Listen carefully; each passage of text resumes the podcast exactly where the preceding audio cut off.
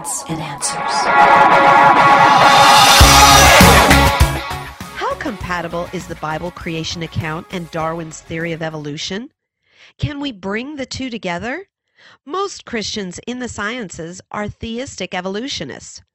But how strong is the support from the Bible and science for this position? You're tuned to Evidence and Answers radio broadcast with your host, Pat Zukeran.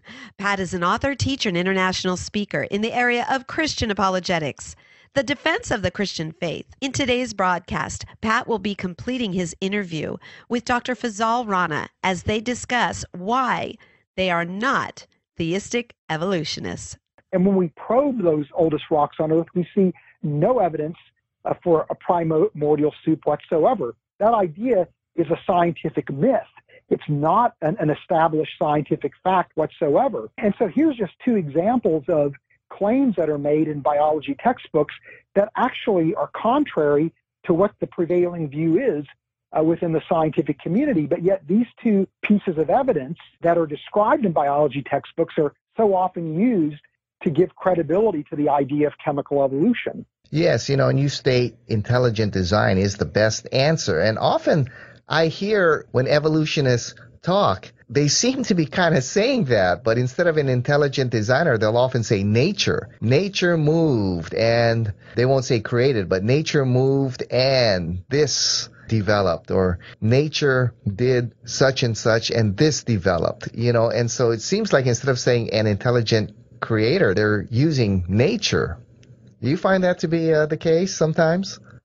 Yes, that's an excellent point that you're bringing up, Pat. The language that again that evolutionary biologists often use is language that essentially conveys intent and purpose, a teleology of sorts, right? But they're ascribing that intent and purpose, as you're pointing out, to nature instead of, of a creator. But on top of that, when you look at the way biologists describe biochemical and biological systems, the use of design language is unavoidable.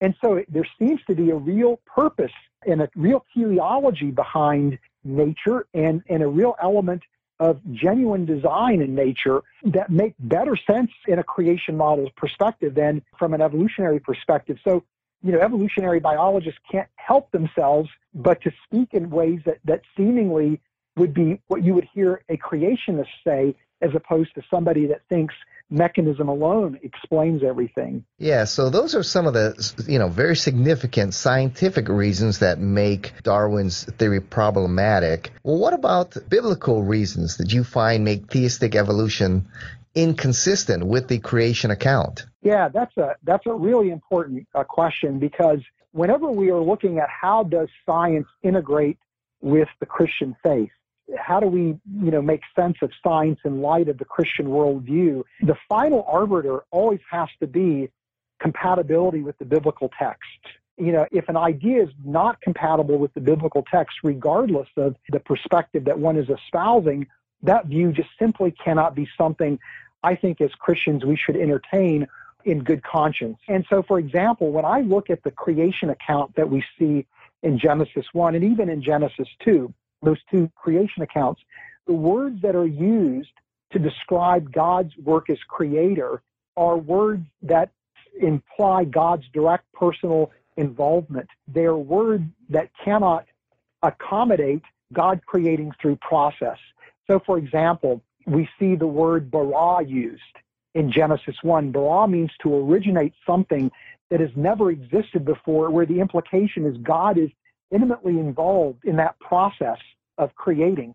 Or we see words like asa and yatsar or bana. These are words that would be used to describe a potter fabricating a piece of pottery where we know that the potter is intimately involved in that process. Now, in those instances, those words mean to create something new from pre-existing material. But nevertheless, God is still intimately involved in that process. So in light of the way these words are utilized in the creation account and their meaning, it's hard to me to square that with the idea that God is creating through mechanism. But maybe the most significant challenge biblically to theistic evolution has to do with the question of the origin of humanity. Because if you argue that God is using evolution as a way to create, that includes God is using human evolution as the way to create human beings. And here again, we run into some very serious biblical problems. First of all, again, the description in the text of God creating human beings seems to imply God's direct personal and intimate involvement. But if you argue that God is creating through evolution, now you have a real problem with who Adam and Eve are. Because Adam and Eve cannot be the very first human beings made in God's image that gave rise to all humanity. There's no way to make that work in an evolutionary framework. That Adam and Eve have to be part of a population and or they have to be mythical. They can't be real individuals. That's the only way you can make sense of the human origins accounts in scripture in light of the view that, that God is using evolution as a way to create. And to me, that is the real significant problem because when you abandon a traditional view of Adam and Eve as the very first human beings that gave rise to humanity, made in God's image, you are undermining a whole ensemble of critical core doctrines to the Christian faith that are predicated on the view that Adam and Eve were historical individuals and the first human beings. Yes, you know, that's one of the areas I really have trouble when it comes to theistic evolution, not only the science, but the way the creation account is interpreted. Tell us, how do some of the schools interpret the creation account? Yeah, I mean, for the most part, what you'll see theistic evolutionists doing is one of two things arguing that the Genesis 1 creation account is actually a poetic description of God's creative work. It's not a literal history. And so sometimes this is called the framework hypothesis, where they argue that the Genesis 1 is poetic, or they might argue that Genesis 1 is actually ancient Near Eastern creation myth that the Hebrews appropriated, but that it's not historically or scientifically valid. Others might even argue that Genesis 1, again, is simply totally a mythical construct. So that's how people tend to view uh, Genesis 1 is to really undermine its historicity, arguing that it doesn't have scientific or historical accuracy. And to me, that's a very dangerous path to go down because if, as Christians, we're trying to engage non believers and show them that the Christian faith is true, but yet you take the foundational story for the for the Christian worldview, the creation story, and you say it's not historically or scientifically valid, then the reasonable view is that then the rest of Scripture must not be valid either, if it all rests and hinges upon this foundational story. Or you unwittingly, you know, play into the hands of people that are Islamic apologists, because Muslims would argue that the Old and the New Testament has been corrupted and if you then are saying that Genesis 1 and Genesis 2, for example, are scientifically and historically unreliable, then you're playing into the hands of Islamic apologists as well, who are making that very point. So it's a very dangerous path to go down to begin to undermine the historical and scientific credibility of any aspect of Scripture, but particularly the creation accounts. Yes, and you know, you bring up a good point that I, I'm very uncomfortable with as well. Is and it's the way they interpret Adam and Eve. Could you expand on that a little bit? Even the most serious theistic evolutionists who take the Genesis account seriously, even their interpretations I find very not comfortable with. That Adam is the first, that there were many humans, but maybe he's the first one with a soul, or the first one created in the image of God, or he is representative. I mean, Tell us uh, how they interpret or who is Adam. Yeah, and again, you know, Pat, your your discomfort I think is legitimate, right? Because I share that same discomfort. And so one approach that some theistic evolutionists take is that Adam and Eve were actually mythical, that they were just like theological constructs, but they really weren't actual bona fide individuals. And of course, that's very difficult to square with other scriptural passages like the genealogy in Genesis 5 or the genealogy in Luke, which actually anchors, both genealogies are anchored in Adam, where Luke is treating Adam as if he was a real person and that Jesus' lineage traces all the way back to Adam. Or in Genesis 5, that Noah's lineage traces all the way back to Adam as, as real people. Or, or the Apostle Paul views Adam and Eve as real people. So does Jesus. It, you see in, in, for example, Mark 10 6. So, so it's hard to, to defend the mythical view. Now, the other approach is, and this is one that I find at least more palatable, is the idea that uh, Adam and Eve were representatives, that they weren't the sole people that were present, that they were there was a population, but Adam and Eve were selected by God to be representatives for all of humanity and placed in the garden, and then they fell, and as a result of that, sin then spread to all of humanity as Adam and Eve had children that inherited their sin, and then those children began to interbreed and intermingle with the other people that were outside the garden. Well, the problem I have with that is that nowhere in the in the creation accounts for human origins do I see any mention of God selecting two individuals and placing them in the garden, but rather I see God creating Adam, placing him in the garden, and then Adam goes through a process where he discovers that he is alone, that there's no one like him, and then Eve is created as his helpmate. That doesn't make any sense whatsoever if you're saying that there was a population of human beings that God selected Adam from and Eve from. The text doesn't say that at all. So while it's a, at least a view that tries to give real, to try to preserve the historicity of Adam and Eve, I still think it's biblically incompatible. And it raises all kinds of questions about, well, then what do you mean by the image of God? How's the image of God transmitted to all people? How's the original sin transmitted to all people? There's a lot of other issues that arise theologically from that view. Yes. So, you know, often a question old earth creationists get is that, all right, you hold to a literal Adam and Eve, but how old then are humans? Yeah, well, I'm of the opinion that the biblical text doesn't tell us when Adam and Eve were actually created. I think the text is silent on that. Now, we can infer from Scripture that they must have been appeared on earth fairly recently because they are the last of God's creative acts, that they are the pinnacle of God's creative work. And so they must have been created recently, but the, the biblical text, I think, is silent. Now, people are tempted to use the genealogies in Genesis 5 and 11 as a way to try to calculate when they think Adam and Eve would have been created, knowing that Abraham lived when Abraham lived and trying to work your way backward through the use of those genealogies.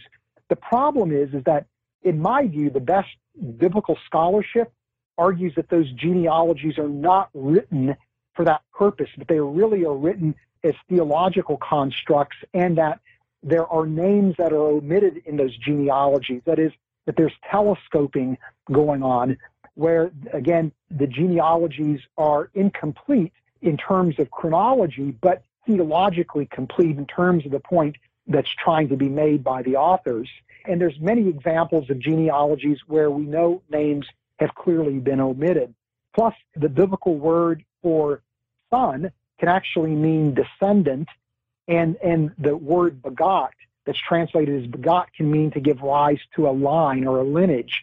And so, what I think you're looking at in those genealogies are patriarchs that lived, that were part of Adam's lineage, but it's not a direct father son relationship, but it's essentially giving us key people that existed from the time of Adam to Noah in Genesis 5, and then from Noah to Abraham in Genesis 11. And so if you really look at those genealogies in light of these interpretive considerations, then I think what you could only conclude is that we really can't figure out when Adam and Eve were created by God from the genealogies, and therefore we need to turn uh, to science. And in my opinion, the, the scientific evidence seems to indicate that Adam and Eve were created in the neighborhood of about 100,000 years ago. Yes, and I mean 100,000 compared to the age of the earth, especially if you take an old earth creationist perspective or even a young earth creationist perspective. I mean, that's still fairly recent. That's young what you're talking about, 100,000 years.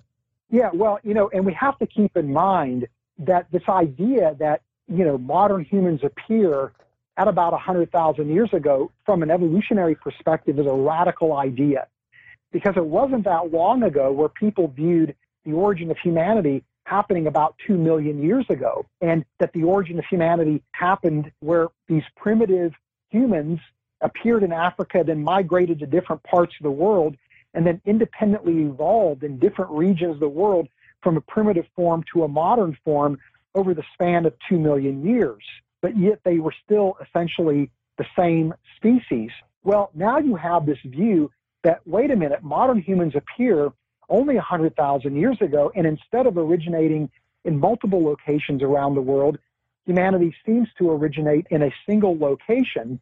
And again, it's a recent origin of humanity from a relatively small population, not a globally diffuse population. And then you have this really provocative concept of mitochondrial Eve and Y chromosomal Adam, where using the genetic variability of, of everybody on the planet and mitochondrial DNA as a genetic marker, you can literally show that everybody on the planet traces an origin back to an ancestral sequence that many people think corresponds to a single female individual dubbed mitochondrial Eve. And every man on the planet, likewise, using Y chromosomal DNA, can actually trace an origin back to a single ancestral sequence that people believe corresponds to a single male individual dubbed a Y chromosomal Adam.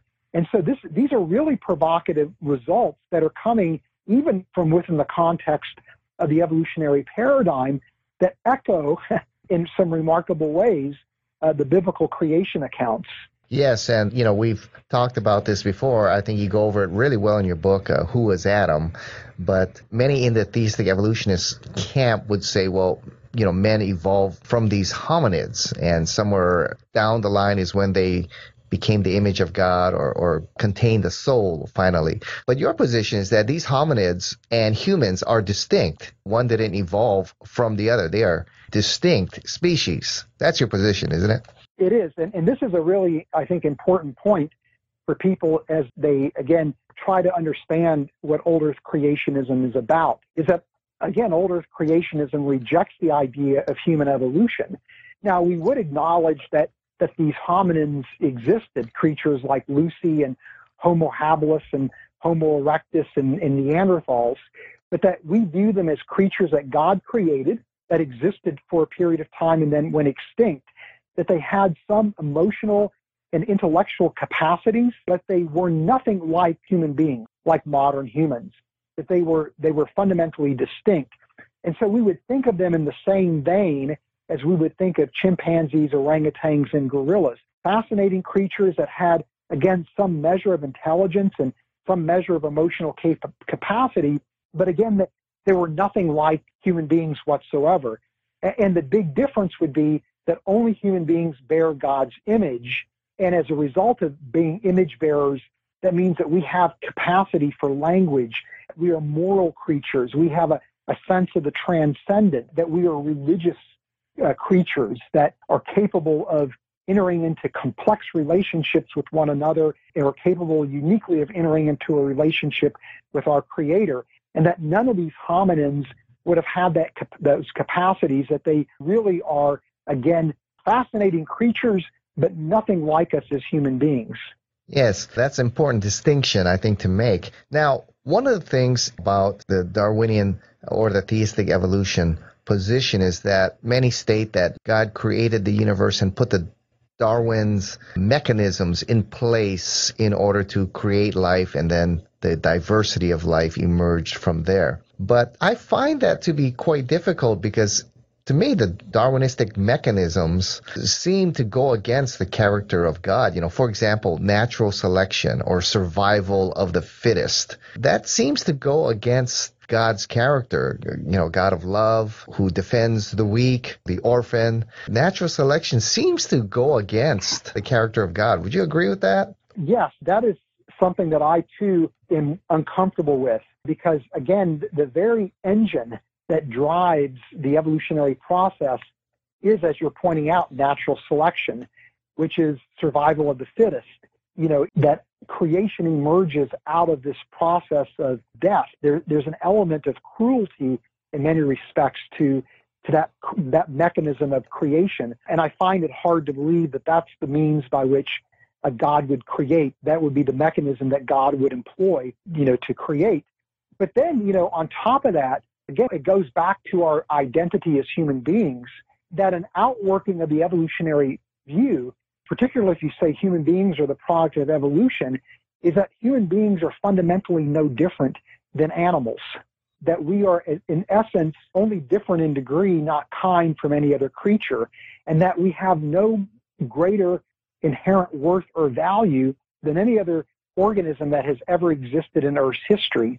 And this process of, of evolution is an unguided, undirected process where, according to the late Stephen Jay Gould and other evolutionary biologists, has an unpredictable outcome. And as a result of that, human beings are just a, a lucky happenstance of the evolutionary process, that we were not inevitable in any way.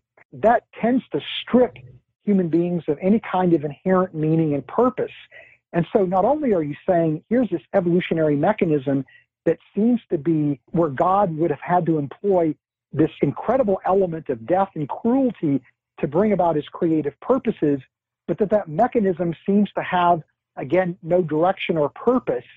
It's all happenstance and chance, and that it renders uh, human beings without any inherent meaning and purpose. So to me, I just find it hard to reconcile that as the mode by which God creates. Well, you know, Fuz Rana, we could ask you questions all day on this. It's always a fascinating having you on. But uh, as we begin to wrap this up, I just want to make clear we're not saying that theistic evolutionists are not Christian. You know, we're just saying we think it's a problematic when it comes to the scientific evidence and trying to match it up with the biblical creation account. Isn't that right? That's exactly right. And I think it's really important that when it comes to complex issues like how do we understand the creation accounts in Scripture? How then do we integrate the biblical text and Christian theology with scientific discoveries? These are very challenging areas that require a wide range of expertise that has to be integrated. And so people that are deeply committed to the Christian worldview, that are deeply committed to following Jesus Christ, can literally wind up in very different places and while I think it's important that we challenge one another, that we debate and discuss these very important issues because we want to get it right, that we don't use our disagreements as a reason to disfellowship people from the body of Christ.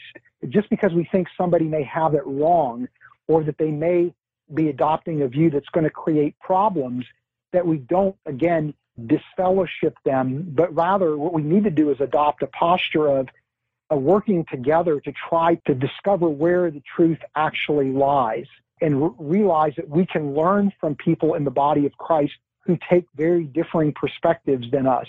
So I do learn things from my brothers and sisters who are theistic evolutionists, and I do learn things from my brothers and sisters who are young earth creationists. And, and their challenges to my position force me to think through things more carefully and make sure that I haven't overlooked something that would undermine my position or weaken my position. So we need to adopt this approach of loving each other while in the midst of having these very spirited debates and dialogues about really critical issues that impact the Christian worldview and, and the Christian faith, but also impact our ability to engage non believers.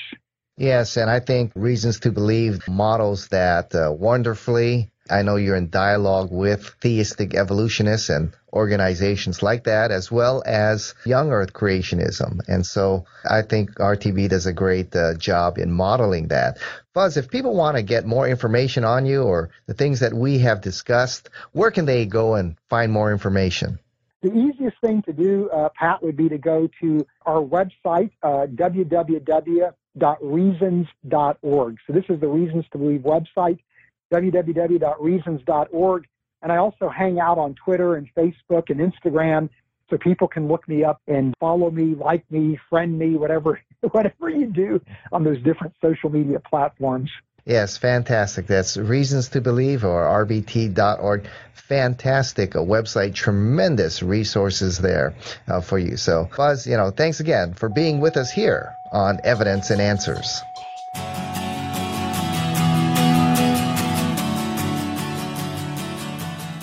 We've run out of time. Thank you for joining us here on Evidence and Answers radio broadcast. We hope you enjoyed today's show. If you would like Pat to speak at your church, Bible study, or perhaps hold an apologetics conference, please give him a call. That number in Hawaii is 483 0586. Or you may contact him through the Evidence and Answers website. That's evidenceandanswers.org. To keep broadcasts like Pat's on the air, we rely on generous support from you, our listeners. So for the opportunity to donate, head on over to our webpage. Once again, that's evidenceandanswers.org, and you may do so right there online on the homepage. You'll also find that we have a wide variety of resources available to you, everything from atheism to Zen Buddhism, including articles and additional audio for you to listen to or download. So be sure to share it with those around you. Join us again next time on the air or online as we provide compelling reasons for faith in Christ. That's Evidence and Answers with Pat Zukeran.